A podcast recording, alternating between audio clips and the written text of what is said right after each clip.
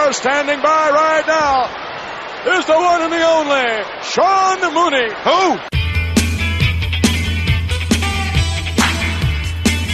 Mooney, everybody's got a price for the million dollar man.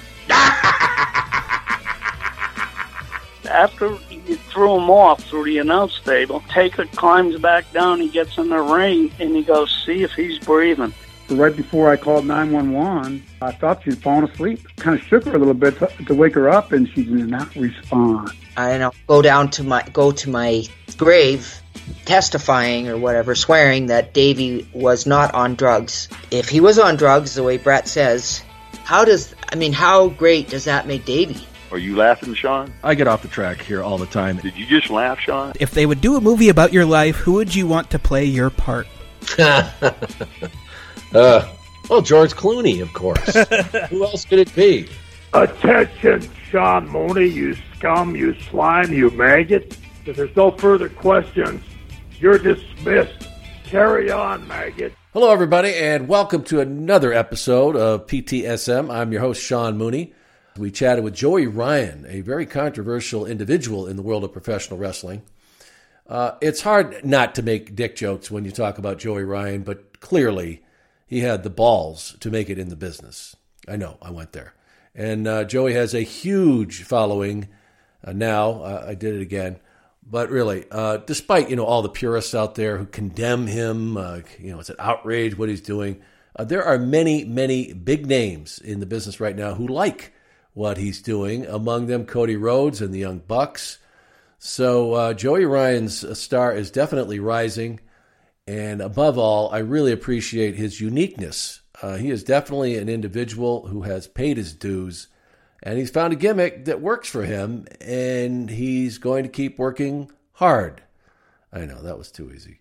But really, though, I, I, uh, I for one like what Joey Ryan is doing out there, and love the fact that he really doesn't care what other people think as far as it affecting what he does in the ring. And really, I want to thank Joey for coming on.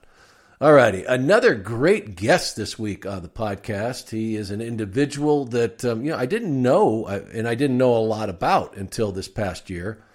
Uh, he was part of the first Starcast, and he was also in Vegas for Starcast two.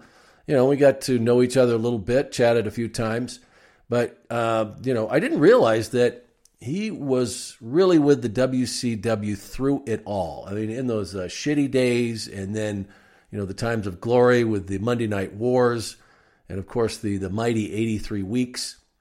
And then he saw it all go to hell, and he was right there for every bit of it. And he started out by just hanging around, not even getting paid, uh, really, and uh, you know became very successful with them. He's an incredible story. So let's get to it. David Penzer, ding, ding, ding. Well, you know, folks, in the wrestling business, there is persistence, and then there is David Penzer, a man who took that will to succeed to the extreme, was there for the rise and fall of the WCW, and he has seen it all in the world of professional wrestling. Dave, thank you so much for coming on Primetime. How are you, my friend? Thank you for having me. Great intro. Great intro. Uh, now I know why you. Now I know why you're so, so successful in doing this. That was fantastic. Thank you. well, I mean, it's the damn truth. Uh, you know, I've uh, I've followed your career, then I've heard a few interviews that you've done, and my God, sir, I mean, uh, I, I don't know if it's the, the you just wouldn't go away, or or do we say it in the nice way say the guy just uh, wouldn't give up? I mean, uh, whatever you whatever you call it, that's what it takes in this business, as we both know. But would you pretty much say that that was was your journey? I don't know if it wasn't going away or just kept showing up. I think a little bit of both. Um, you know, I don't want to get ahead of the story, but there comes a time when I had to put my money where my mouth was, or the whole thing was going to fall apart. And uh, thank God that I was able, to, you know, to to get past that hurdle and uh, and and uh, get the backup ring announcing job for WCW. But yeah, I mean, I started. Uh, I started, you know, in Davie, Florida, hanging out at the Global Wrestling Alliance uh, school. Yeah. Uh, and the only reason I got in the doors there was because the guy who ran it, uh, one of the guys who ran it, he, he's an indie wrestler named Dr. Red Roberts, and he's also a shoot psychologist. Yeah. And uh, my dad is a psychologist in that area, or was. He's retired now. But uh, they they had uh, a friend in common, and the friend said, "Hey, this guy's a DJ and he's really interested in the wrestling business. Maybe he could ring announce for some shows." And they said, "Send him down to the school, let him talk to some people." And that's where I hung out. Uh, you know, I was I was recently had recently on my podcast had Alex Marvez on uh, after Double or Nothing, and he was he's the same way. He got an invite uh, because he was in the press part time to uh, go down to the school, and that's where me and Alex met. We were just two jabronis who loved the wrestling business, trying to figure out a way to get our feet in the door, and just hung out there. So it was pretty crazy. But Yeah. uh, this, Well, I was going to say, Dave, though, and I and I mean it with all with as a great compliment of uh, you know just sticking with it. But uh, you know, we've been doing this for a long time, and uh, I just so many stories of these uh, personalities that have made it in professional wrestling, and a, a big giant part of it is the fact that they just wouldn't give up. They wouldn't go away. They they took every opportunity that came their way.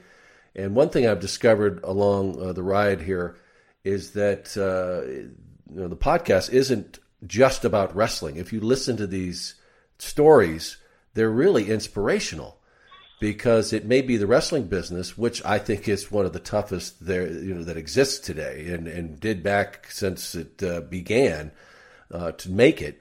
And if you listen to these stories, you can get a lot out of them because it's about people when you come down to it who uh, a lot of them co- come from humble beginnings. They didn't have a lot to begin with. They uh, got got an opportunity. They have a great great love for the wrestling business, but then they just no matter what, we're going to uh, somehow be a part of it.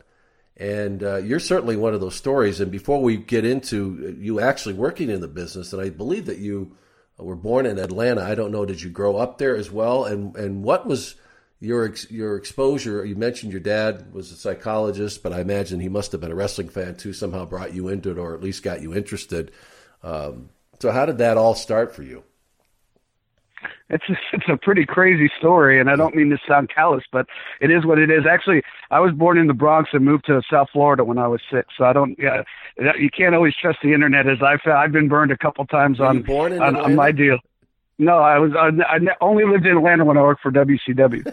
uh, my my, So- my uh, one one of the research papers that I have on here that uh, Casey sent me, my producer sent that. That's like the first line on it. I'm like, are you sure about this? So Yeah. uh, backing up, and I it, it makes the story even uh, richer. Here is the fact that uh, you know being born in the Bronx. Now you got a chutzpah already.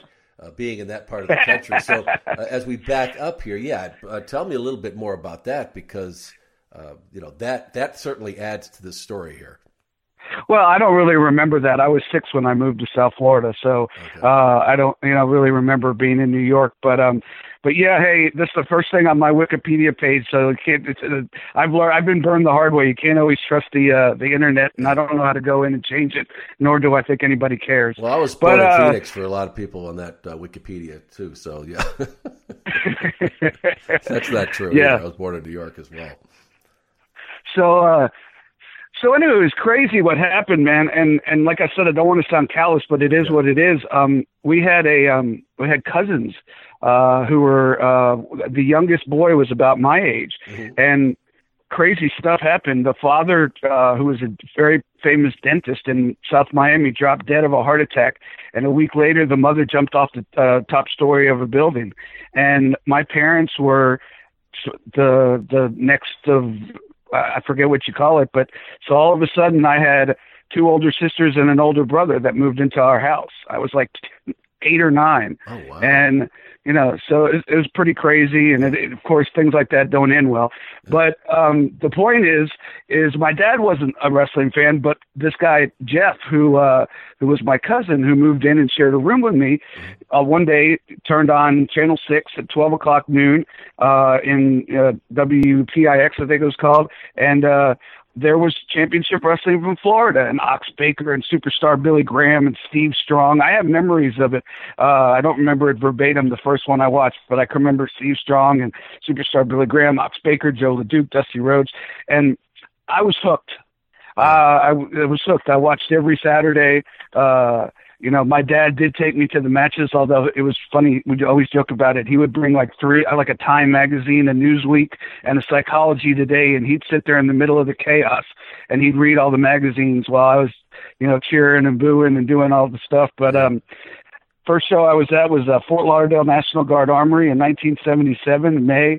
The main event was uh, Ox Baker and Ernie Ladd, and uh, uh, I was hooked ever since then, and I watched everything and bought every wrestling magazine. Yeah, I've heard this story so many times from from wrestlers, as you said. You know, once you get hooked, you know, you, you buy every wrestling magazine. There was no internet, obviously, but um, you know, then you know, then you discover the newsletter newsletter uh, community years later, and and uh, and start you know subscribing to every newsletter, and you know, really start to appreciate the you know, not so much, you know, as a fan, but more of somebody who's interested in the, the, you know, a little behind the scenes, the ins and outs, how, how, how it all works and, you know, start to learn a little bit about, you know, how it works. And then, you know, they say there's some people that, you know, oh, when they get smartened up, they get turned off as a fan. To me, when I got smartened up, it made, it would open, it was like, it, it, it, it, it opened up, uh, you know, uh, a little door that I had been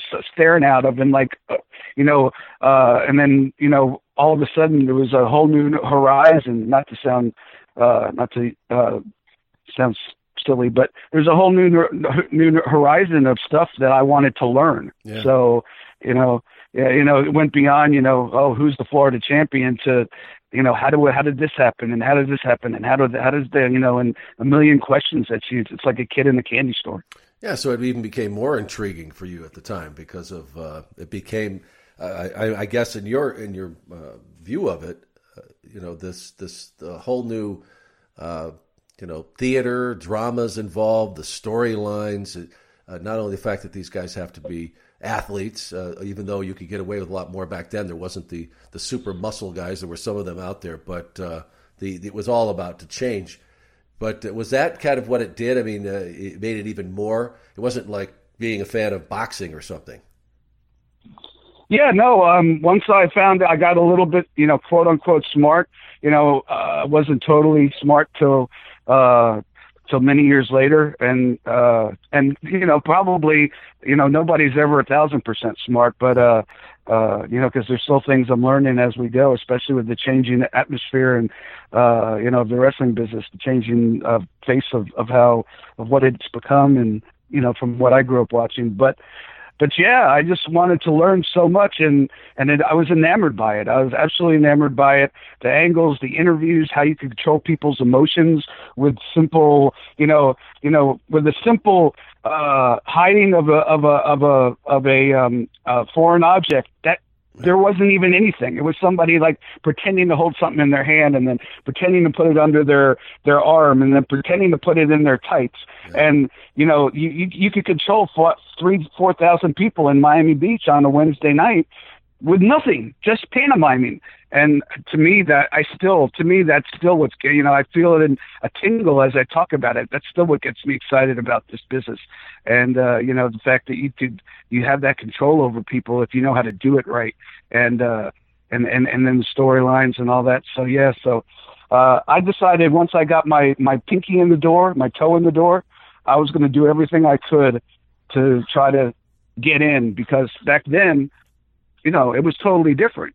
I'm yeah. sure you know, but you know, today, you know, if I, if, if, you know, my son is, uh, my adult son is a wrestling fan. If he wanted to, he could go put up the ring for local indie shows and, you know, they probably wouldn't pay him, but they'd let him go in the dressing room and he could probably ring the bell and, right. and, and, you know, it, it's pretty easy to get in. It's harder to, to stay in now, but, uh, but back then they didn't, you know, they didn't creak the door open for just anybody. You had to have some kind of connection. Yeah. And even then you had to, you know, build the trust that, you know that they could trust you with uh with with with uh, you know telling you know letting you in and and bring, bringing you on. So uh, yeah, kayfabe as they say, and um, yeah.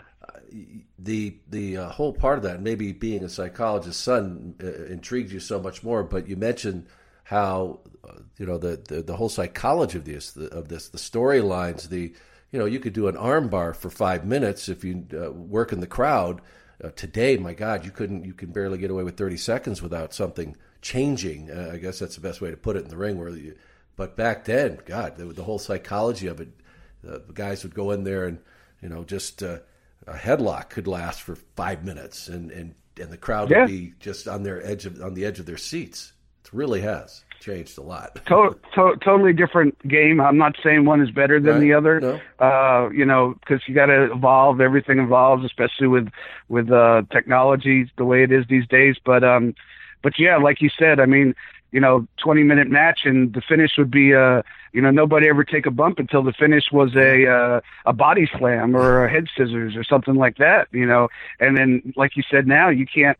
Yeah, some in Japan, I think it works a little bit better from the little bit I see in Japan. Yeah. But in the United States, uh, the the fans have no. Uh, they, you know, I guess probably because, and I'm not trying to talk down about anybody, but because I have two boys, but uh, you know, I, I think attention spans are are probably uh, uh, low, way lower because of uh, everything. You got, you know, 24 hour news, yeah. cable news, and you got a, a, a camera right in your hand all the time. That's also a, a source of of uh, like an encyclopedia, a source of information, and uh, so, uh, so it's just totally different animal. I, you know, I can't rate one versus the other. I, I look back fondly on, on my time as a fan and my time in the business when it was different.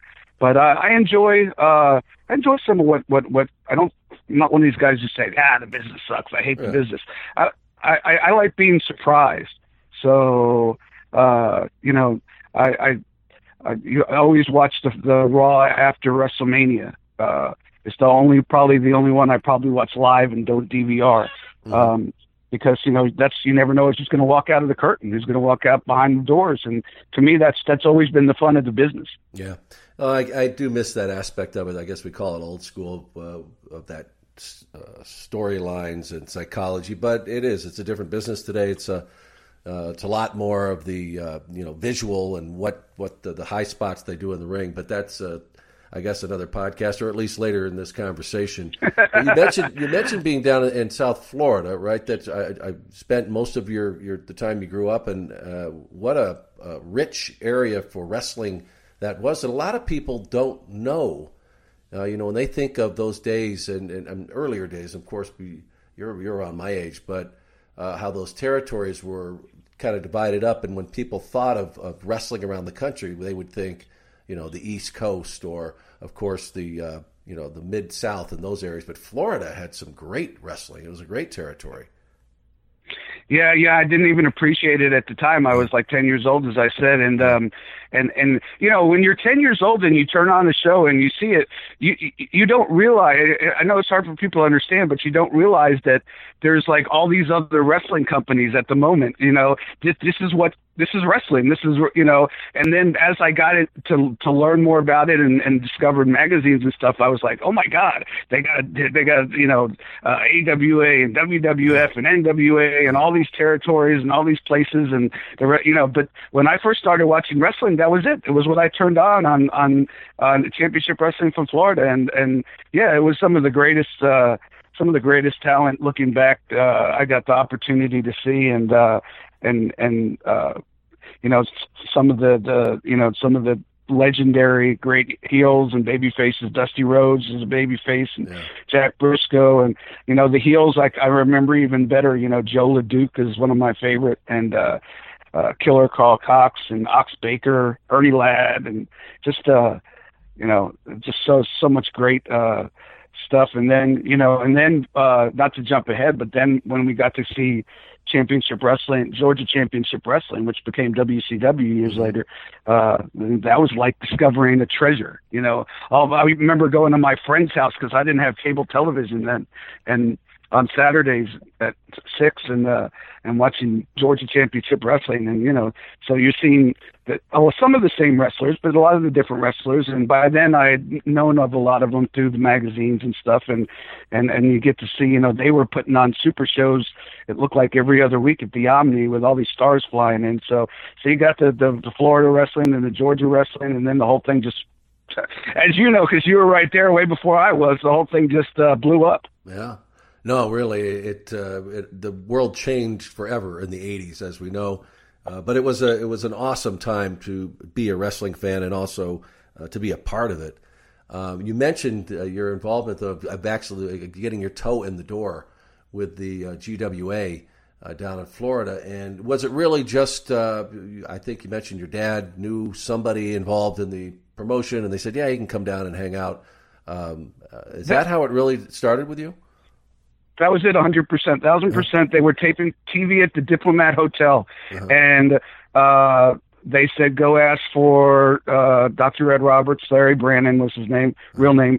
And so I asked for him, and he said, "Oh, any friend of the guy's name was Alan. Any friend of Alan's a friend of mine." Mm-hmm. And I, he said, "You know, we already have a ring announcer." And he didn't smarten me up. He said, "Don't go in the dressing room, but you can hang around here by the gorilla position." Well, he didn't call it the gorilla position at the time, by right. you know where they go out, and you know, as long as you go in the locker rooms, you'll be cool. Right. And uh, and then after the, the the night was over he said, you know, we have a a, a school and office facility in Davie, Florida.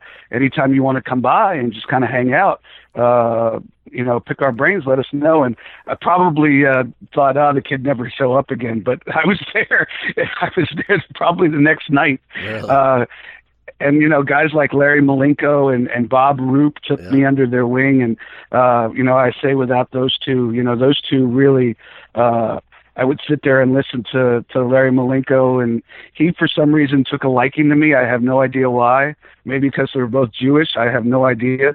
But uh, he took a liking to me, and he he he would tell me about the nuances of being a ring announcer and how you know, and how how how to react and how to, you know, and and and I wasn't even ring announcing yet. I hadn't done it one time, but he knew.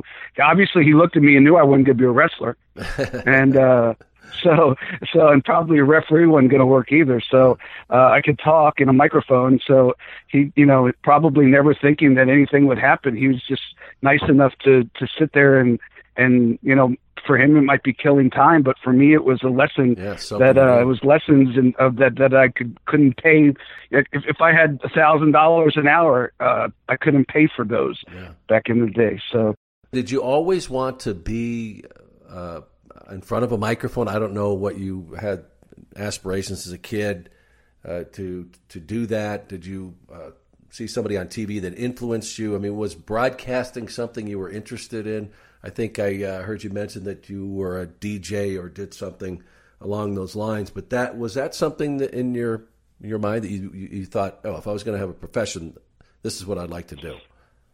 Well, it was more. It was more just about getting through my my uh, teen years. Um, uh, I, you know, got a job like most people as a busboy and and waiting tables and and uh, and you know, I hated it. So uh, me and my best friend. Uh, he we decided to start a mobile DJ company because it was sort of like when the mobile DJ craze was uh, rising. Oh, like so doing uh, we, weddings and events and stuff like that. Yeah, we just started doing like you know parties and sweet sixteens like for free, okay. and then you know we started. I started. We started buying records and we improved our equipment.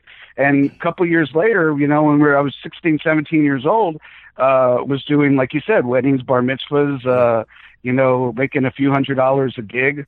It's funny that the the, the DJ business is, is so much easier now because all you need is oh, a laptop and right. a couple of small speakers, but the money's still the same. Yeah. These people, these guys are making the same money. They they don't have to carry out all the equipment and the records like I had to do, but but there it, it's like you, the money has not gone up at yeah. all for a mobile DJ. It's yeah. it's ironic, but um but yeah, so it was a lot better than being a busboy and a waiter, and you know, so uh, I did that on the weekends, and uh, and and and so I got used to talking in front of a microphone and and uh, introducing the bridesmaids and the grooms and the cut the cake and all the different you know play the games with the kids at the bar mitzvahs and uh, I was just comfortable on a microphone, so I knew I had no athletic ability. I knew I was desperate to be involved in the wrestling business.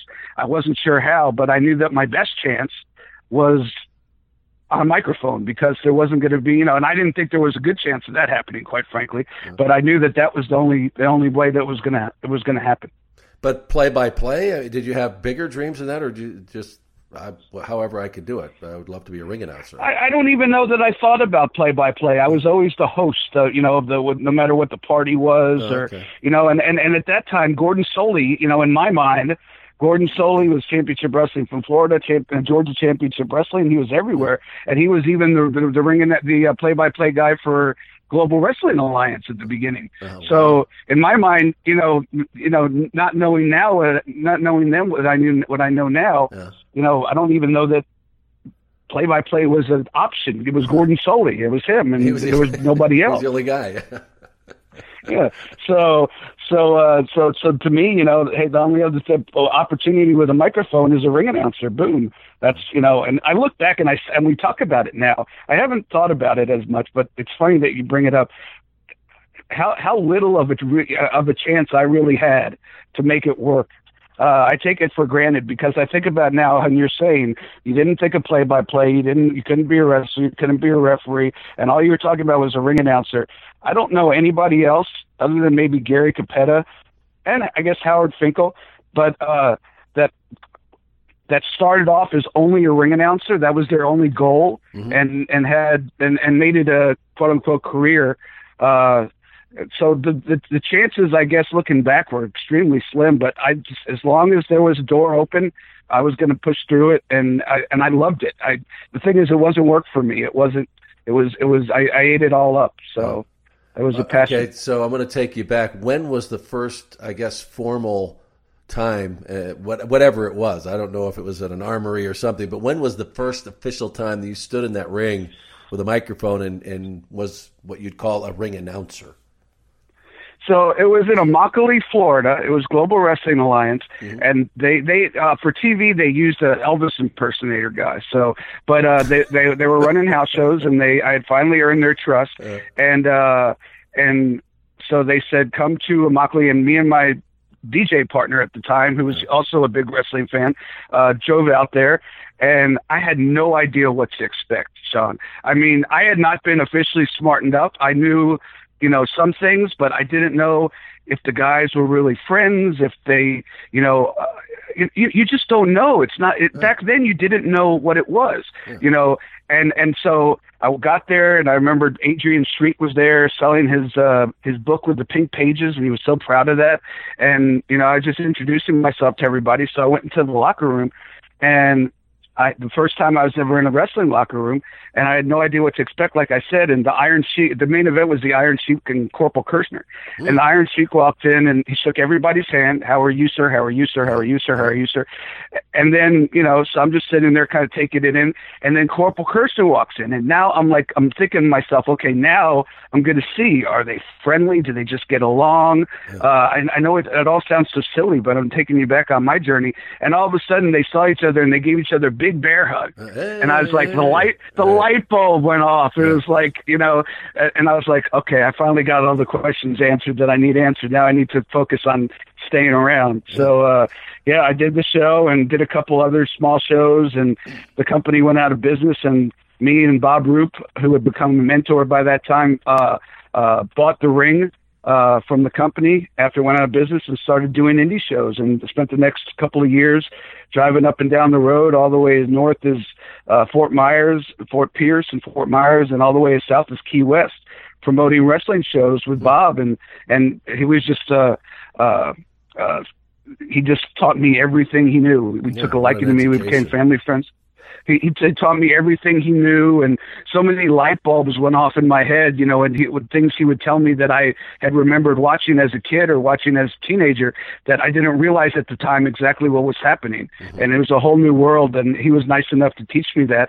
And um, and and yeah, he went. He got a job working for uh, Ole Anderson as an agent in WCW, and he said, "Yeah, I'll take care of you." And you know, knowing what I know now about how how how you know nobody wants to put their reputation on the line, especially for some Mark who who who you know is a ring announcer. Yeah. Uh, the fact that he actually did go to bat for me and brought me and got me up there in any form or fashion, uh, I owe so much to him. And then uh, he introduced me to Jody Hamilton, the assassin, and who booked the enhancement talent for WCW. And Bob didn't last very long because Ole didn't last very long, but Jody kind of took over where Bob was stepped in. And without those three guys, Larry Malenko, Bob Roop, and Jody Hamilton, this uh, little five foot six non athletic Jewish guy would have uh, never gotten to live his dreams. So I am forever grateful.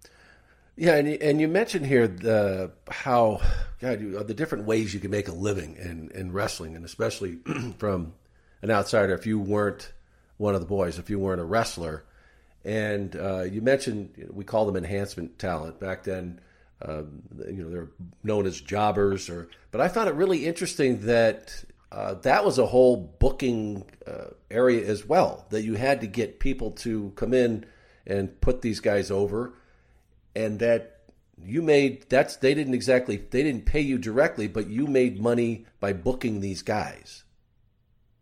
Yeah, so I, I drove up to Gainesville.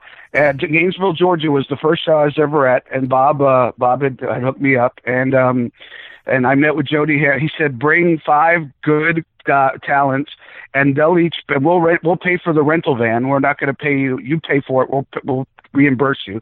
We'll pay for the gas, uh, and then we're not going to pay you. But the, each guy, tell each guy that they're going to pay you twenty five bucks. And that was kind pay. of the way standard. That was standard then. That's what. Well, I didn't know that did. at the time. Yeah, yeah, but but as as I learned more, you know, instead of Jody booking, calling 25 individual guys and booking them every every week or every other week, yeah. uh, he had his own bookers. So he had Mike Jackson in Alabama, and he had George South and Italian Stallion in Georgia and the Carolinas, and he had uh, uh, uh, Rip Rogers out of uh, Kentucky, and uh, and I guess he needed somebody in Florida. So if each of those guys bought five or six guys, and he only had to deal with three, you know, four or five people, and then you know he, he got his twenty five guys that he needed, and you know, so the guys were used to paying a booking fee. And I was terrified at first because I'm asking these wrestlers who I don't know all that well, you know, to give me a booking fee. And they were like, they didn't think twice. They're like, sure, you're providing the transportation, right? And I was like, yeah, absolutely. He's like, sure, no problem. So that's how it started. Yeah, and so uh, how did you find these guys? That I mean, they they they couldn't be just these jabronis, you know, these guys that didn't know. They had to know somewhat what the hell they were doing. So how did you evaluate talent? I imagine after a while you got a, a stable of guys that you could use, but how did you even begin to get these people? Well, when I first started, like I said, me and Bob Roop had done like two years of indie shows okay, so with all the local guys. So, yeah. so I, I kind of knew who, uh, who, you know, I, I wasn't, you know, I didn't know that much about the business, but I could, I knew who could entertain a crowd, yeah, okay. and, uh, and so, you know, I made sure to stick with those people. And um, as, as, uh, as I got more into it, I would go, take trips to Tampa, take trips to Orlando to see indie shows, and I had business cards made up, and I would, uh, you know, I would find anybody who wanted to go. I remember uh, Mark Mero was one of the guys that I I booked up as an enhancement talent, and uh, but he didn't want to drive up in the car, and he didn't want to give me the twenty five dollars, but he said he said if you he said if you book me, I'll meet you there, and I'll give you I think he said fifteen dollars, I'm not sure, ten dollars, whatever. Yeah. And at the time, you know, I was like, well, okay, that's an extra guy I don't have to put in my car. So Right. found money. Yeah. And then Dusty fell in love with him, made him Little Richard, and the rest is history. But uh, but that didn't happen to most of the guys. Most of the guys they were just doing it to to you know because if you were on TV. You know, you got a good payday, and if you were on TV nationally, you became a bigger star in your uh, little area. Right, you could You make know, a somewhat of Just a being living. in the, be, yeah, being being in just being in the ring with the Four Horsemen and Dusty Rhodes and and and, and Nikita Koloff and and Magnum and all those guys. Uh, that just being in the ring with those guys, even if you didn't come out on top, and being able to to hold your own a little bit for a couple of minutes, it made you. You know, look, tele- once you're on television, you know, people have made have made uh, careers in, in, in, you know, they talk about viral moments. I remember recently they, you know, I don't, you, you might have saw this, Sean. They had, um, a little father and son who, and this, and the son could hardly, he was like one year old, but they, they, they took video of them like having a conversation back and forth. I think it was about a basketball game. You, did you see that? No, it would. Oh, it was, but they it looked like they were having a conversation, an animated conversation back and Right. forth. But the the kid was one year old; he couldn't talk, so he was gibber, he was talking gibberish, and the father had said, "Yeah, I agree. Oh yeah, I don't no, think I that saw guy." that. Yeah, yeah, and the kid Yeah. would just get went on for a, a long time. And the, the kid, Yeah. and then he would talk, and the kid would. s- yeah, I Well, saw they that. just okay. signed to do they, they they just signed to. My point is, they just signed to do a Denny's commercial. So.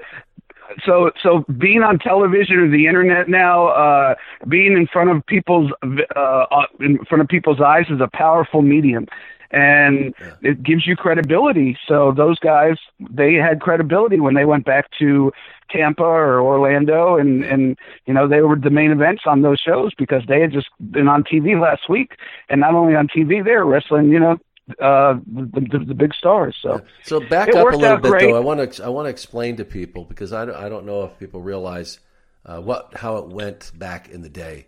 Uh, I know the way it was with with WWF and WWE when you go to a town and we do TV tapings. But uh, you mentioned how these guys would come in and then you'd have your big stars and you'd have enhancement talent, and that's what we would see on TV. And explain the reason why that's the way it was done, and then how people would see these guys at house shows. Well, because they didn't want to give away the the main. Uh, it was a totally different world, as we mentioned. They didn't want to give away the main events on television. Uh, they did. It wasn't about ratings back then. It was about having you know the, having good houses. Yeah, and uh, you know. Th- there was no pay per view. There was no nobody really got paid for television back then. At the time, uh, uh, you were lucky if you didn't have to pay for it. Actually, if you could just do a barter deal. Uh, and so it wasn't about you know good television ratings. It was about getting eyes on your product, so then build up the big matches. So they didn't put on TV Dusty, Nikita, and the Road Warriors against the Four Horsemen. Uh, they wanted you to pay uh, your money to go see that in Hampton, Virginia, or the Omni in Atlanta, or or uh, you know every city they they ran in, and uh, and so they put the Road Warriors and Dusty and Nikita against. And no disrespect to these guys, but Bob Cook and Rick Ryder and Ripper Rogers and uh, you know uh, uh, you know, Joe Kazana. I'm just thinking of names of guys that that, that worked back then, and uh, and and good workers who would would, can make the have a competitive match with those guys. But at the end, the guys uh, get their hand raised and then cut an interview about what they're going to do when they get their real nemesis at the arena near you. Yeah, and that's that's the way it worked back then, uh, folks. That uh, that's how wrestlers made their living, and that's we're talking. That's how the superstars were uh, paid. The, even in the WWF, they got paid from house show money, and that's what the the, the entire superstars or, and, and wrestling challenge was all about promotion. That's what the event center was. I, I would be on, you know, three times during that show, and we were basically just saying, "Hey, go to the house show." And that's how Sure. the superstars made their livings. They would get a percentage of the gate, uh, whatever that uh, might be.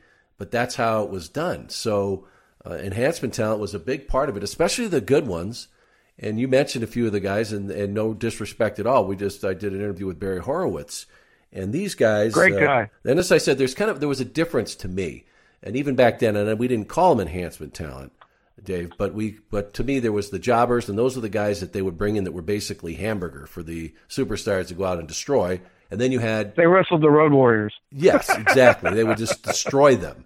And then you had the uh, Steve Lombardis, you had the Barry Horowitz, the Mike Sharpes would come on that you would put with an established star, and this guy could actually work, and you and then made them look even better. It wasn't where, uh, like you said, you get the Road Warriors out there or whatever who would just basically just beat the living crap out of these guys and just look mean and nasty. That's all they had to do. The other ones, though, there was Right. a whole different level of talent.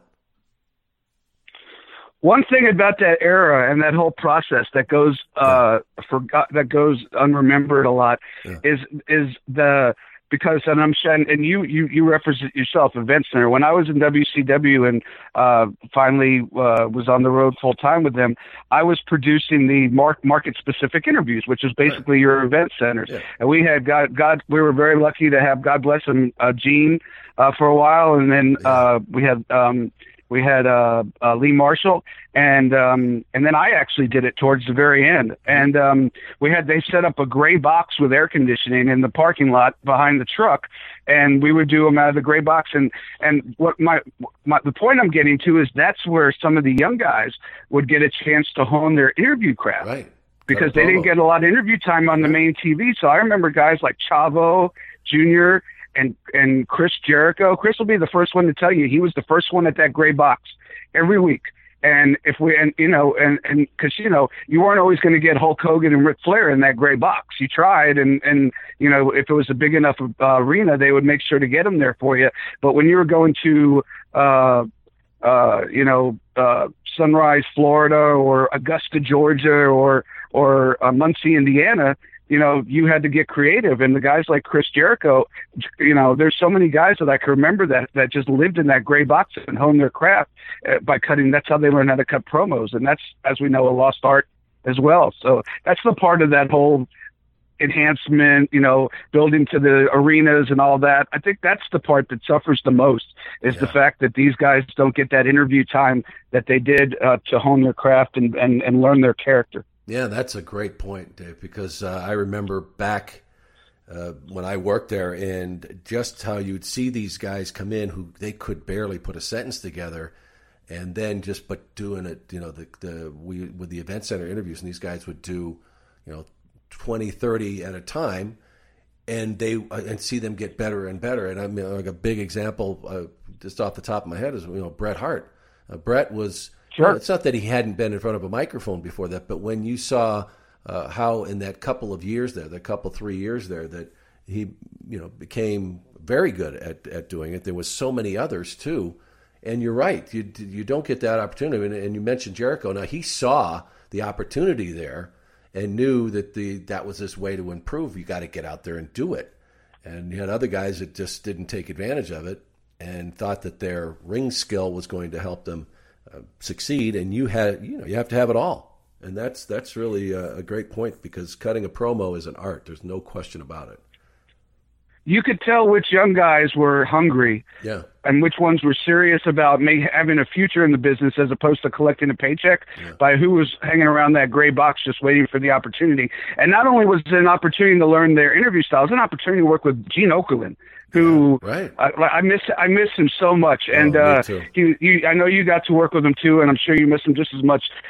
He could do an interview, you know, with a with a uh, with a hockey stick and make it entertaining. Yeah. So if the guy couldn't talk, you know, talking with Mean Gene, Mean Gene could carry anybody. So you know that that made him at ease because they're working with a guy that you know even if they mess up or even if they they get lost, you know, Gene has their back and Gene's the best ever, and uh, and so so not you know to to to be able to learn the the process of cutting your promo and and learning your character, and, but but doing it with a guy like Mean Gene Okerlund, who who's the best of all time in my opinion. Yeah. Uh, uh, you know that was that was you know again you, talking about me get, uh, getting Larry Malenko and how much knowledge and value I, that would you know if you look back I, you couldn't pay for that kind of uh, uh, value you know guys like Jericho and Eddie and and Chavo and people like that who got to hone their craft under uh, uh, being Gene Okerlund, as far as interviews go, that that's invaluable. There's not enough money that you could yeah, pay right. to get that kind of uh, uh, to get that kind of education. Do any come to mind? You mentioned uh, how you saw some of these guys progress, and, and uh, Jericho certainly being one of them. Do you remember any others that were just really rough when they started, and you saw them develop over a period of time and become very successful? Uh, Chavo was one. Um, he he kind of got thrown to the fire because yeah. his last name was Guerrero, yeah. and Eddie was yeah. hot, and um, and and he really had not gotten a lot of experience as opposed to Eddie, who had wrestled in Japan, Mexico, ECW, and all of that crop of guys. Dean Malenko, they had experience in Japan. I think Chavo went over to Japan one time, and all of a sudden they threw him on TV with uh, Steven Regal, who can make anybody look oh, like right. a million bucks. Yeah. And of course, if your last name is Guerrero, they're going to make you. He's going to make him look like a million bucks.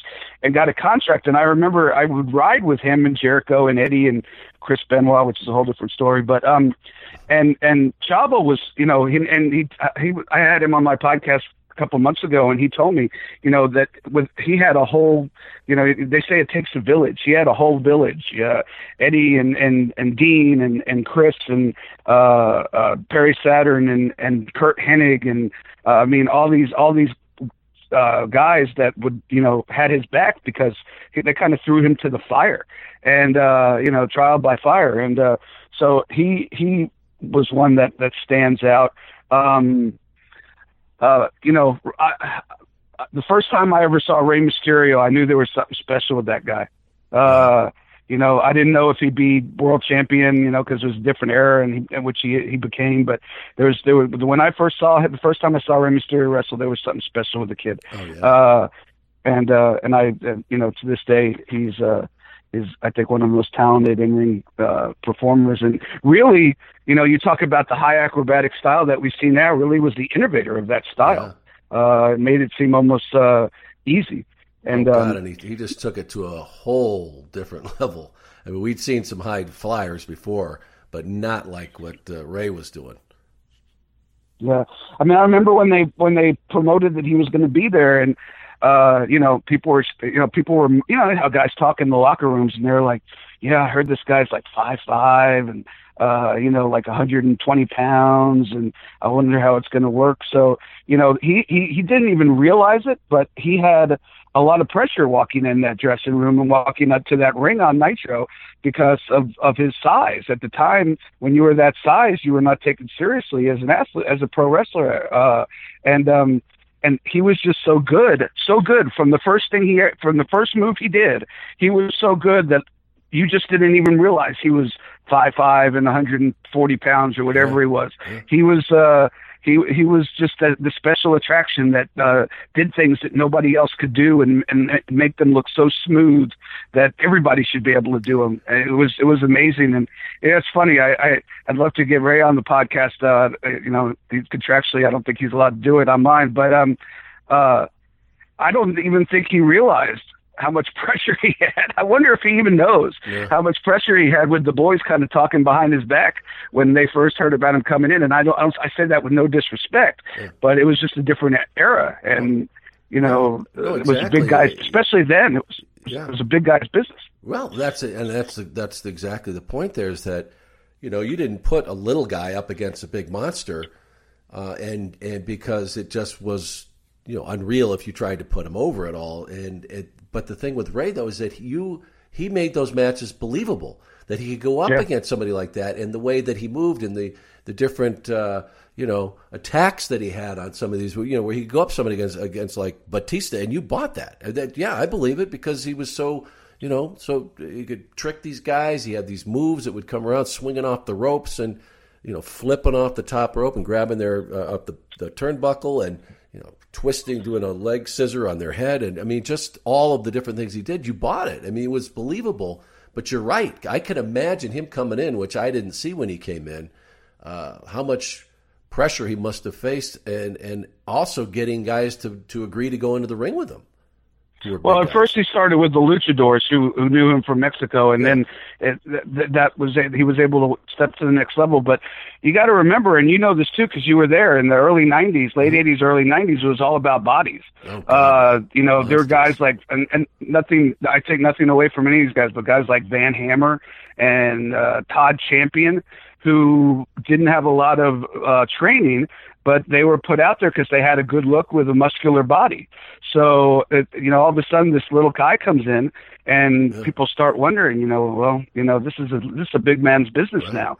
Uh, so it was it was it, w- it would be interesting to find out if he knew how much pre- that uh, how much pressure that he had from the locker room. But uh, it didn't take long for that pressure to go right away because yeah. as soon as he started, like you, you know, like I said, two minutes in, you knew you were seeing something special. Yeah, and and he was one of the uh, people who opened a lot of doors for smaller guys, and and uh, sure made it a big part of what we see have seen since.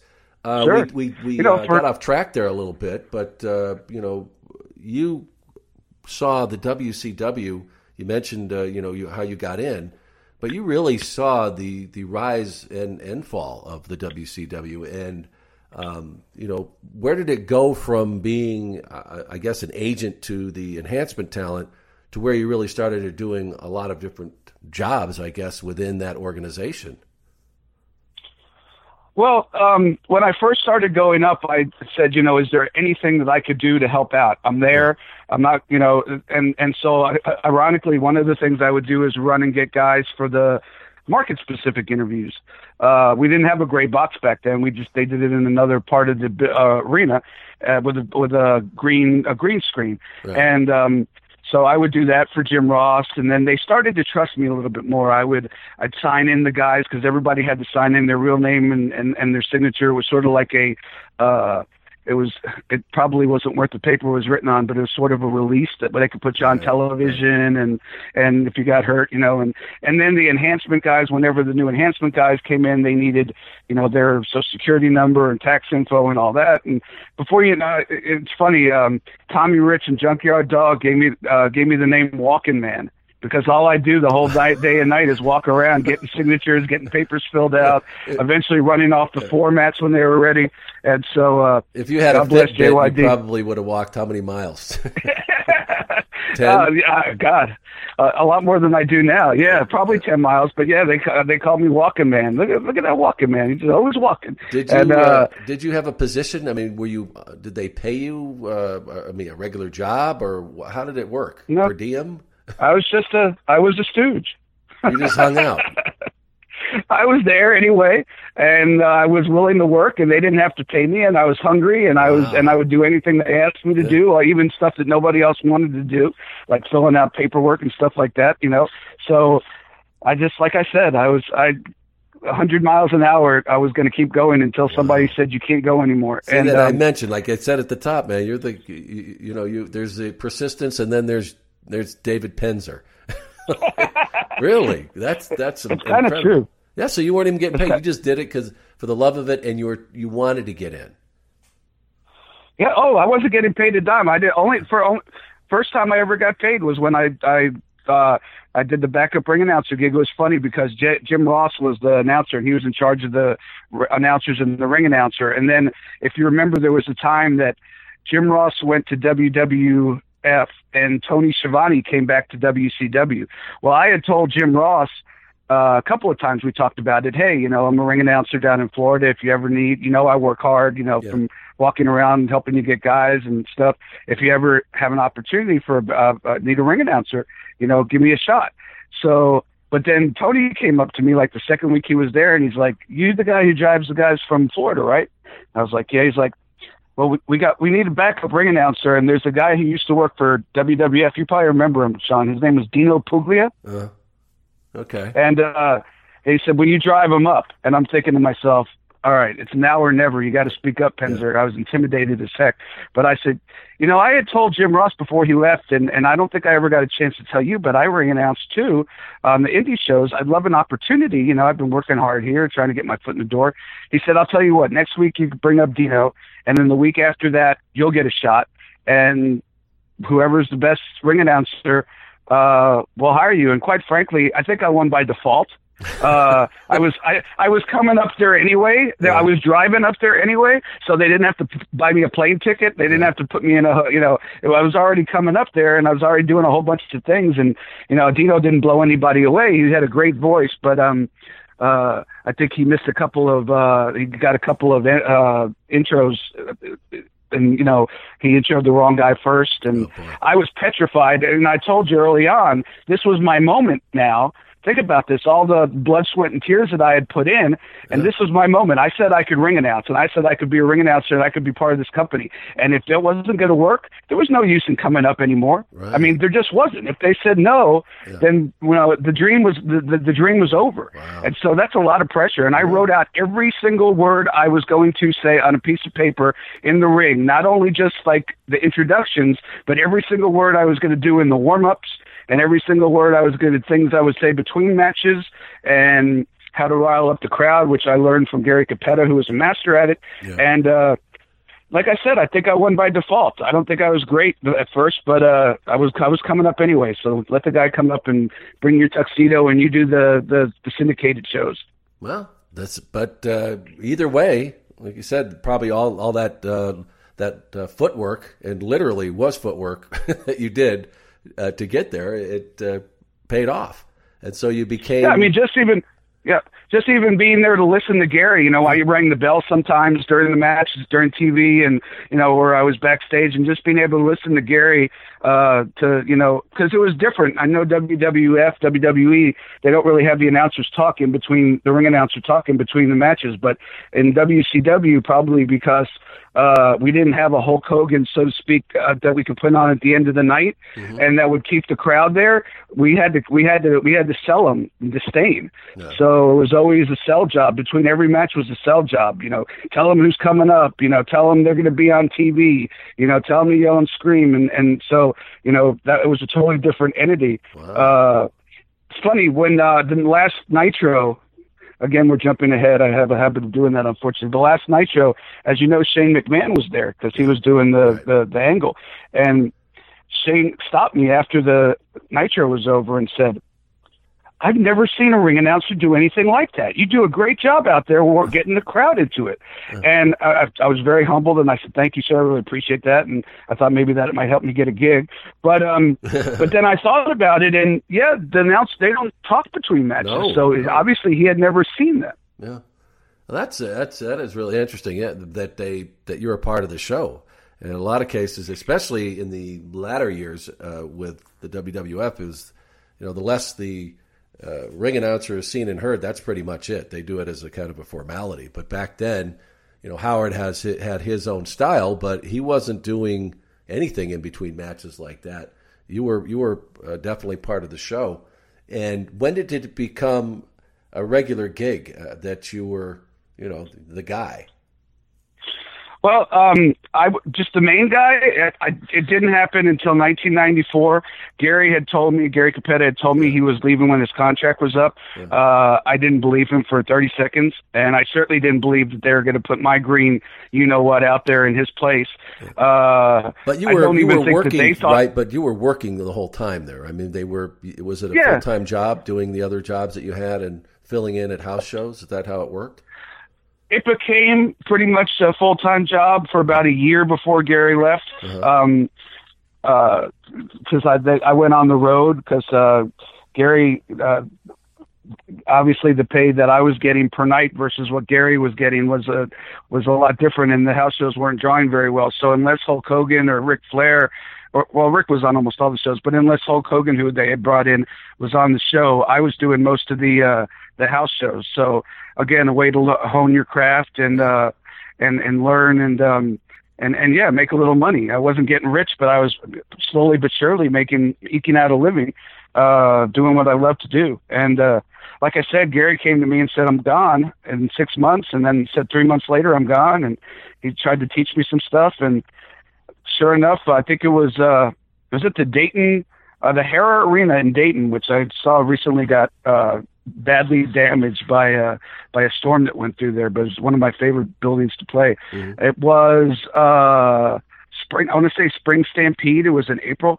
It might not have been Spring Stampede. The main event was um, was Flair against uh, uh, um, uh, Randy Savage, and uh, and and I was sure up until the time I went out that they were going to have somebody come in and do the do the ring announcing because I had never been on pay per view before. I'd never been on the A show before. I was always just on the house shows and the the B syndicated shows. And Eric Bischoff came in and said, "It's your job. Go run with it." Wow. And I said, "Yes, sir. I'll do my best." And um, and you know, at that point, they moved me to Atlanta and uh, put me on a salary, uh, which was not very much at all, but uh, it was it was you know for somebody who had a young kid and one on the way, it was it was something.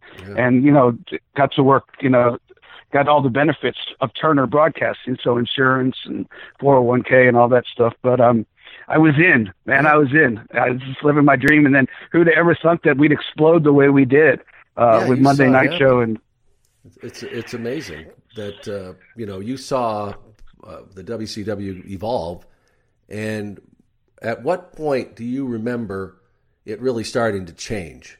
Um, did it happen before Eric took over? When did you start to see things really start to, to happen where uh, you started to see this wave building?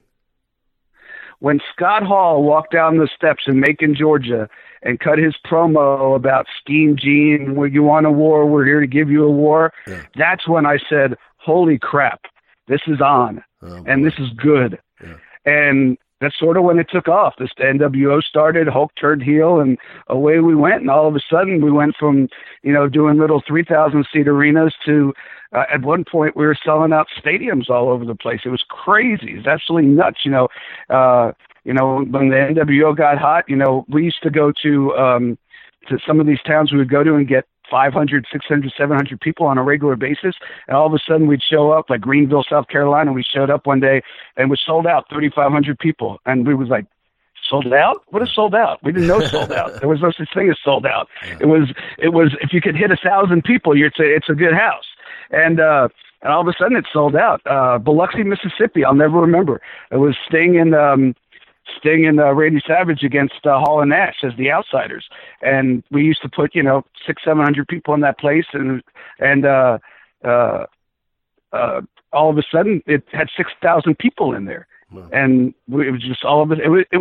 It's hard to explain, Sean. It just started happening, and the momentum ran, and it just it was it, it went on. We went on a roll that nobody could ever predicted. I'm pretty sure Eric would tell you the same thing, and um, and and I just rolled with it. I, off we went. You know, and and you uh, you talk about that. You know, Scott Hall stands out to you, uh, NWO when that when that formed, and it wasn't like the WCW didn't have some really great talent there. During those years, the time that you know I was with the WWF, they had really great talent, and a lot of them ended up coming to the the WWE. But and and they mentioned a lot of people. They say you know Eric had this one great idea, and it built all the the, the franchise there. Uh, do you think it was NWO? That's what really started this, and then you know, they, of course, they got more talent. But was that kind of the focal point? Well, I mean, I think it started when we did the first Nitro show, and they brought out Lex Luger, who was supposed to be in WWE, and he actually was on a taped show. Yeah. Uh, he had been in uh, Western Canada the night before on a house show, teaming with Davey Boy Smith, and that was the first time they ever really kayfabed the boys. Everybody, nobody knew, like three people knew yeah. that Lex Luger was there, and so I could remember seeing Lex Luger walk out, and I sort of thought, "Game on! All right, they're here. They're not messing around. We we may not have a good shot, but they're at least they're giving it the college try." Yeah. And uh, the ratings came back, and everybody was shocked. And so the next week we went to Miami and we did it again. And that was head to head, and I think the ratings stayed about even. And um, and and you know uh, you were there. WWF at the time was mostly character driven. You know, everybody had a gimmick. Uh, you know, the garbage man, the hockey player, the the coal miner, and all the different stuff. And I think it was just a new, a different, fresh product, and people found it quickly. Uh, Eric was brash and bold about giving away what was going on at the tape shows, and and and and that was sort of different. Um, so I, I just think the word started getting around, and people started watching it, and then the perfect storm developed because WWF responded with the Scheme Gene and the billionaire Ted skit. Yeah. And then all of a sudden, Hall and Nash are available to pretty much walk from one place to the other with very little uh, uh, weight. And then to incorporate both those things, to have those guys come in under the guise of, we're, you know, you want a war, we're here to battle you. We're really from the outside. We're from WWF, yeah. and we're here to invade WCW. I, that was something that had really never been done before in the in the U.S. on any major level, and the execution I thought was brilliant. And then when Hulk turned heel in Daytona Beach, that was that was you know like I said, we were off and running, and I was just along for the ride. I'd go wherever they took me. You know, in in, uh, in a lot of ways, the WWE uh, unwittingly uh, helped the war become what it was. It, if Vince sure. had stuck to what he always uh, you know, said he stood by, they, they wouldn't have noticed. The the other group didn't exist. The fact that when they did recognize that they this competition existed, as you said, game on. But it uh, it helped uh, both organizations, uh, and the for that period of time, eighty three weeks. No, but what a great time for professional wrestling. If you're a wrestling fan, my God, it, it could it could not have gotten better.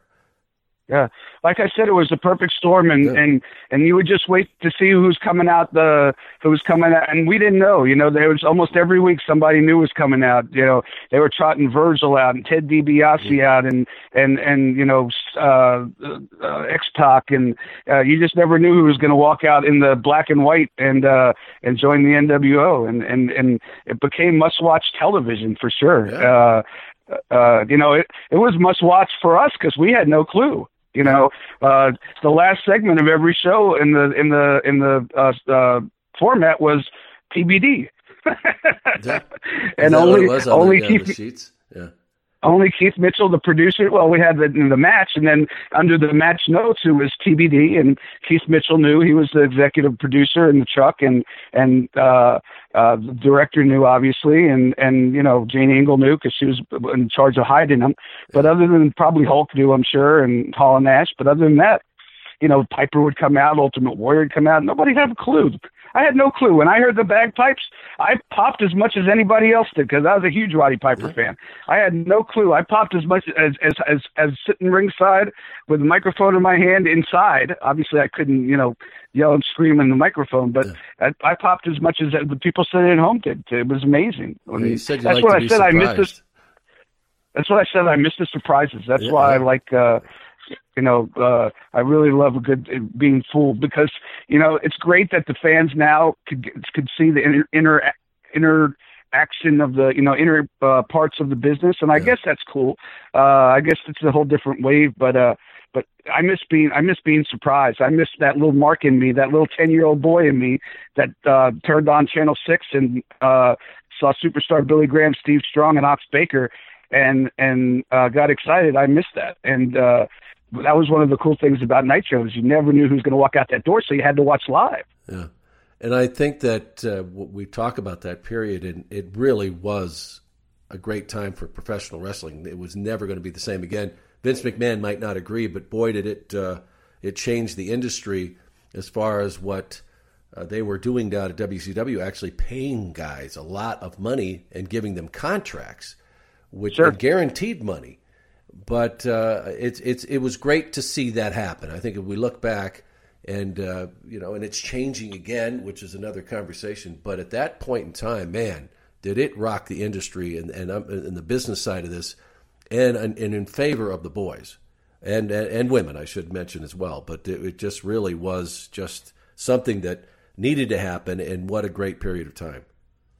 Yeah, and then you know also and there came a time that WCW sort of ran out of surprises and sort of ran out of didn't know how to finish off the whole NWO story, yeah. so it kind of dragged on, and that's when WWE came up with the the Attitude Era with uh, Steve Steve Austin and and The Rock, and you never knew what they were. You know, Vince McMahon as a as a character, as a heel character, and and and then that became must watch TV, and we didn't we weren't must watch TV anymore because everybody wanted to hear what The Rock was going to say, what Stone Cold was going to say, you know, what he was going to do in his uh uh you know in his escapades against Mr. McMahon, you know, bring a beer truck out and uh, you know, uh, squirt some all in beer in the middle of the ring or whatever. It, it, it switched, and it almost switched on a dime. Yeah. Well, and and uh, it, a lot of, of the the storyline of this that people don't know about is what happened behind the scenes. Now there are books and uh, out there, but you were right there. And was it always a circus backstage? And did it just uh, change be when you know when you're riding this big wave and everybody's having a great time, and everybody's making a fortune?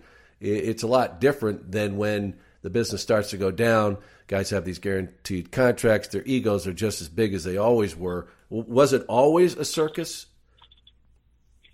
No, but people got, like you said, the egos got big. There's a lot of a lot of huge money involved, right. and I didn't I didn't see much of that, but there was a lot on the upper on the on the and even some towards the end on the lower level if you're a wrestler. But um, uh, yeah, you could sort of see it, you know, uh, slowly but surely, you know, uh, the formats would change more often later in the day. And then it got to be that sometimes the, you know, the formats, we didn't even have a format when we went live. You know, Keith Mitchell would tell me in my IFB what to announce, and the announcers had no idea. They were just talk about calling what they see. They're literally calling what they were seeing without any guide.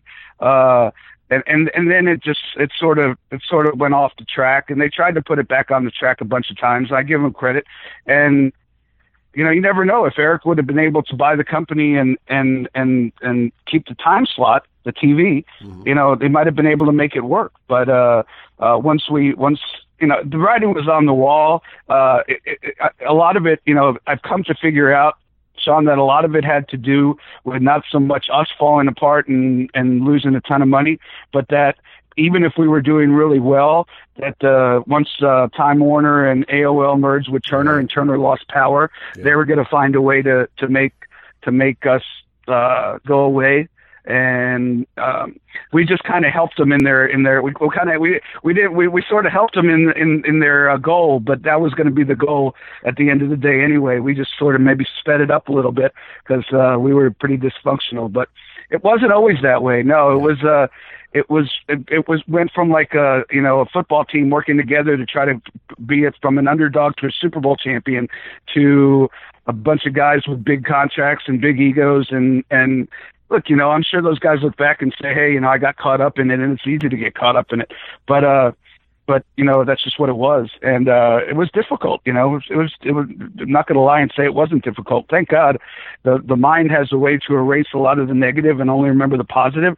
So all these years, 20 years later or so, you know, I don't I don't remember a lot of the negative. I I I remember a lot of the positive stuff. But yeah, there was a lot of negative. It was pretty crazy towards yeah. the end. Yeah, and, and it's like anything else; it can't last forever. It was uh, it was a unique time uh, that, as you said, talk about NWO and how great that was. That what that what they did with it, and having and Hulk involved, and uh, that was you know I remember when he came in there, people were questioning, "Oh boy, you know how's this going to work?" Well, man, it that's that's in a lot of ways why it worked, and these other personalities. But at some point, it has to end, and of course, it was helped along as you mentioned uh, you know the change of management, uh, so to speak, with the with Time Warner and AOL, and uh, as you mentioned.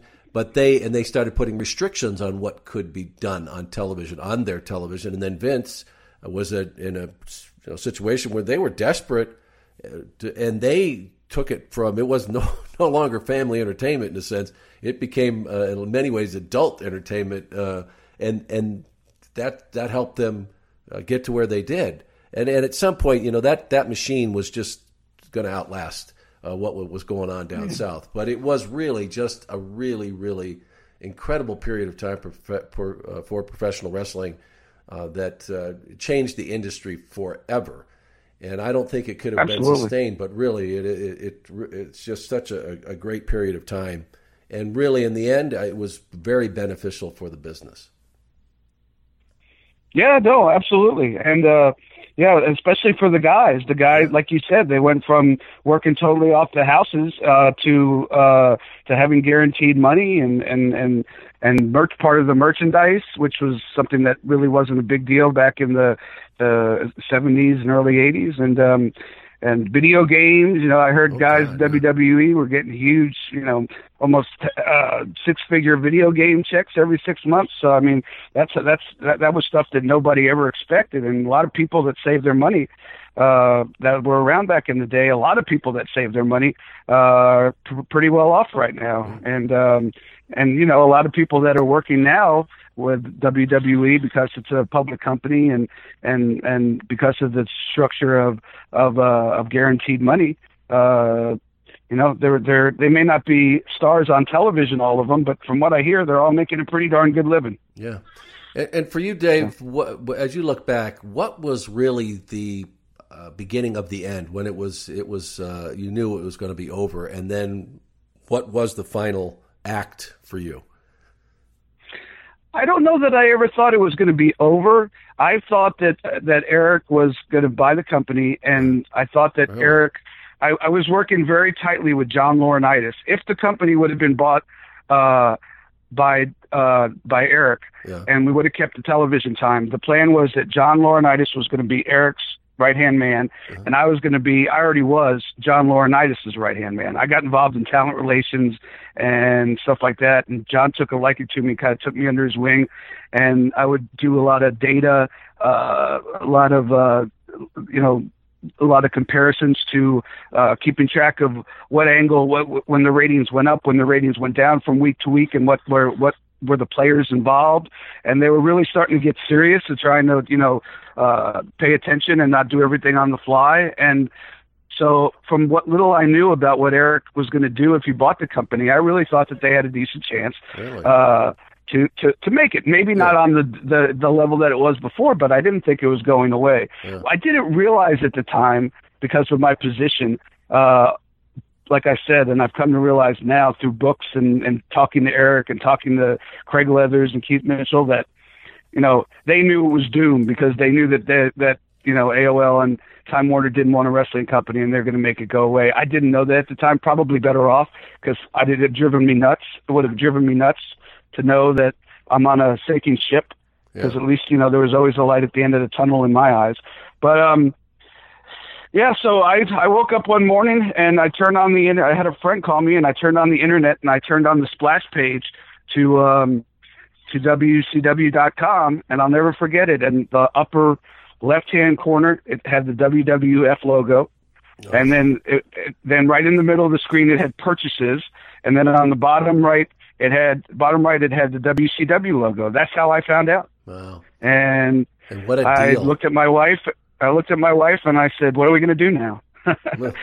and and so I went out to that last Nitro show, and I said, "Look, whatever happens, I'm going to leave it all out there." And I worked my butt off, and and and and worked hard, and and uh, you know, and and the great thing was, thank God, knock on wood, uh, I had eight months severance pay, so I didn't have to figure out what I was going to do, the next week. Yeah. You know, so I had full pay and full benefits for eight months, so it gave me a chance to to figure out what I was going to do, and ended up working for a co- upstart company called the XWF out of Oh, yeah. Tampa Yeah. uh, that never got off the ground, and and then I had to kind of find my way without the wrestling business for a while until I started doing some stuff with uh, TNA, uh, ring announcing for them, and uh, and you know now I'm a realtor and. uh uh, I've owned a couple of side businesses, and you know, you got to figure out life after wrestling. But at least between the severance pay and the XWF, it gave me a little bit uh, time to figure out life after wrestling. Yeah. And you think about that deal, man. What what a deal Vince got. Uh, just the library alone was ju- what a steal for. I'm. I remember Hulk saying, "If I if I knew, I'd offered him double." Yeah, You I know? uh, God, it's just amazing because you look at what's on the. He he pretty much owns it all now. I mean, there's just uh, uh, not a whole lot out there that they don't have. But really, it's it's just amazing how it all ended. And you mentioned the uh, the XWF. Um, was that just a bunch of guys saying, "Okay, now what do we do"? Is that how that formed with with all those guys? Sort sort of. Um, but I mean, there was money behind it. But it was sort of uh, the Nasty Boys and Jimmy Hart and Greg Valentine of all people. Randy Savage really started the ball rolling, but then walked away uh, towards the end of the deal and didn't want to be involved anymore. I'm not sure why. Uh, but uh, it was started out with Randy Savage and Jimmy Hart uh, trying to find a, another viable option for professional wrestling. Sort of what TNA was trying to do, but totally different way. Uh, TNA tried to weekly pay per views. We were trying to do a, uh, you know, just the same old weekly television show, and we had uh, we had Piper and and Sable and the Road Warriors and uh, a lot, a lot of big names, Steiner Brothers, and uh, they got some uh, money backers through um, a guy named Kevin Harrington, who's out of Tampa. If you you might remember, he originally was a shark on Shark Tank, Shark Tank, and yeah, then got yeah. re- got replaced by um, Mark Cuban, and uh, he had invented one of the inventors of the infomercial, and uh, he found some money people to buy the company to, to to fund the company, and we put together five hours of episodic television and uh you know had some big names uh, mean gene was there and bobby heenan tony Schiavone and jerry lawler were the announce team well you could see the problem start when jerry lawler showed up and he had been tr- desperately trying to get back in wwf uh, for months because he had been let go. I guess something happened with him and Stacy Carter at the time, Uh-huh. and um, and it was pretty well known. So I'm not saying anything that anybody Yeah, didn't no, no. doesn't know And he's about. told you know? the story too. So Yeah, yeah, Yeah. And and and he came in and said, "Well, I got to deal with Vince." And they so, and then you know Hulk Hogan was involved in our tapings, and and and and Hulk Hogan short, uh, shortly had to deal with Vince, and then they brought Mean Gene back and Bobby Heenan back and Curt Hennig back, and all of a sudden we're out showing a tape with a bunch of uh, talent that are well known, but we don't have we don't have They're anymore there they didn't put these guys they didn't put these guys under contract. You can't afford to put all these guys under contract. We just figured, hey, you know, these guys are going to stick with us because there's nothing else, and other than WWE. And and but once Vince got, I don't know if it was Vince or somebody in WWE, but once he got a whiff that there was some he, you know heavy names that were trying to go against him, he grabbed a bunch of the main players, and uh, and that was the end of that, as they say. Dave, uh, really, I appreciate you taking the time.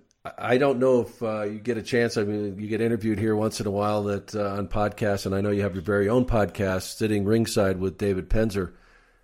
But uh, do you ever take the time to think about, man, I did all that. I, I, you know was around all these people. This is you were a kid who just wanted to you know hang out and and and just be a part of it.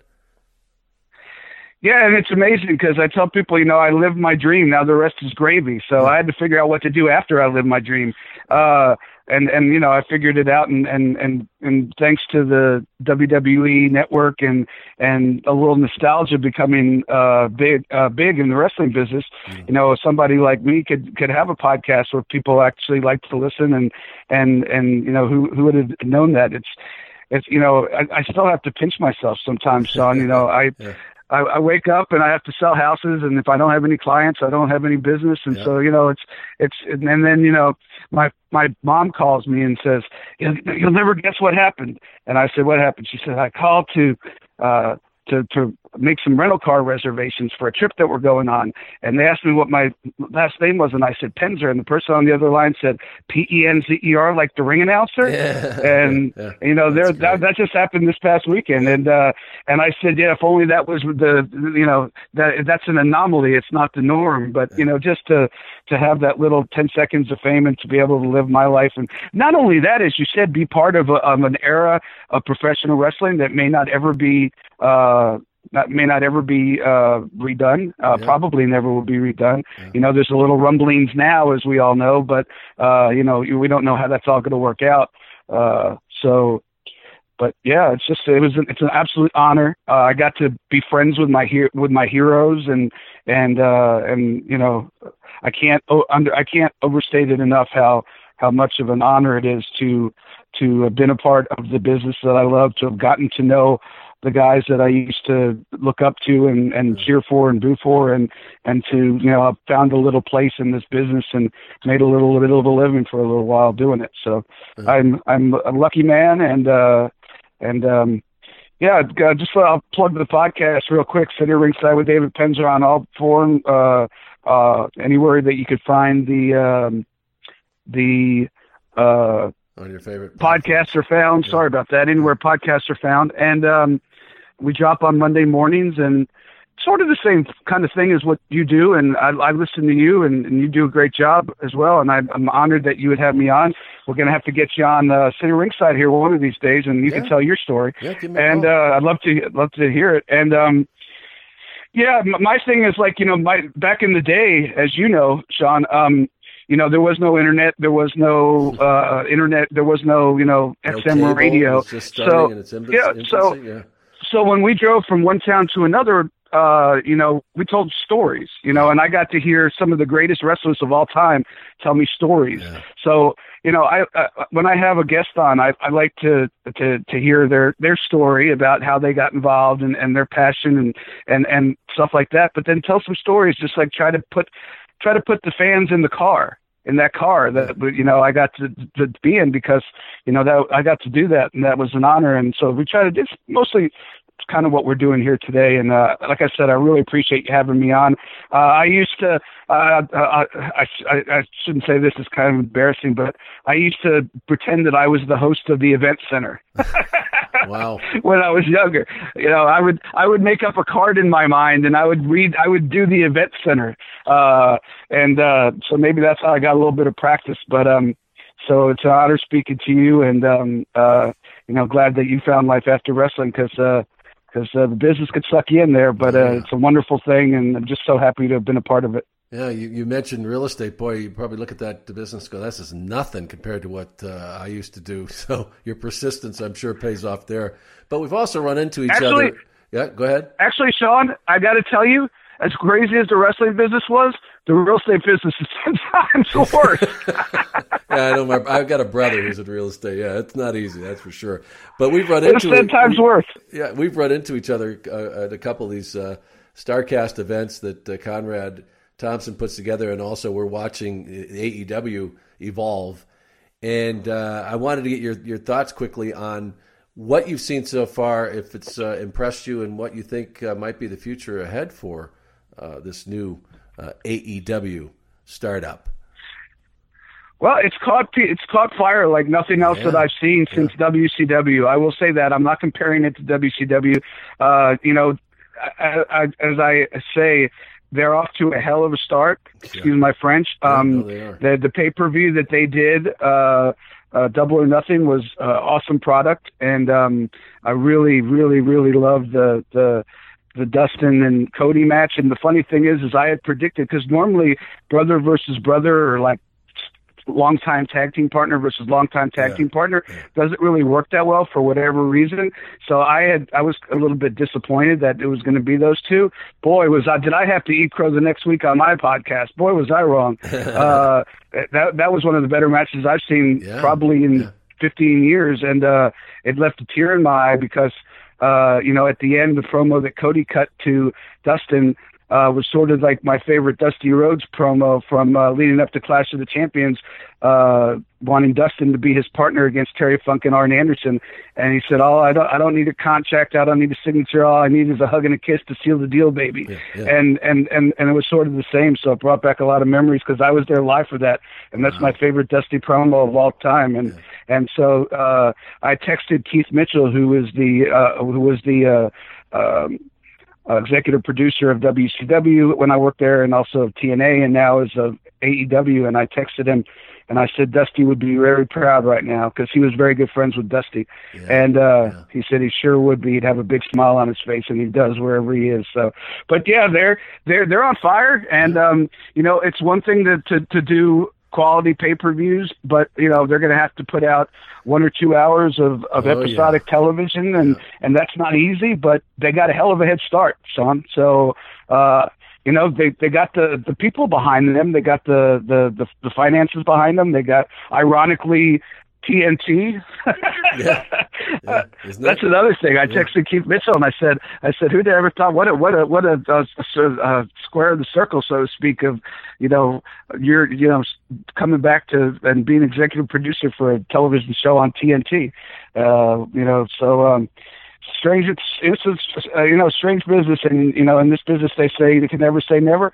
Right. These guys have a good thing going. They got good strong backing. They got a great production team behind them, and um, and they got people's attention. So you can't ask for anything more. Now they just have to go out and execute it and keep people interested. And if they could do that, it's going to be an interesting little ride. Yeah, and you mentioned Dusty, and I'm sure, as you said, he's proud of his son. And uh, I mean, I am impressed with Cody and and the Young Bucks. And uh, the thing is, though, can they keep this going? Uh, You know, the one that one thing that's awesome about it is the fact that it's just this group of professionals who are in, in control of their own destinies. And and you you were in the green room with those with those people, and uh, it was just a really awesome feeling because they're having fun.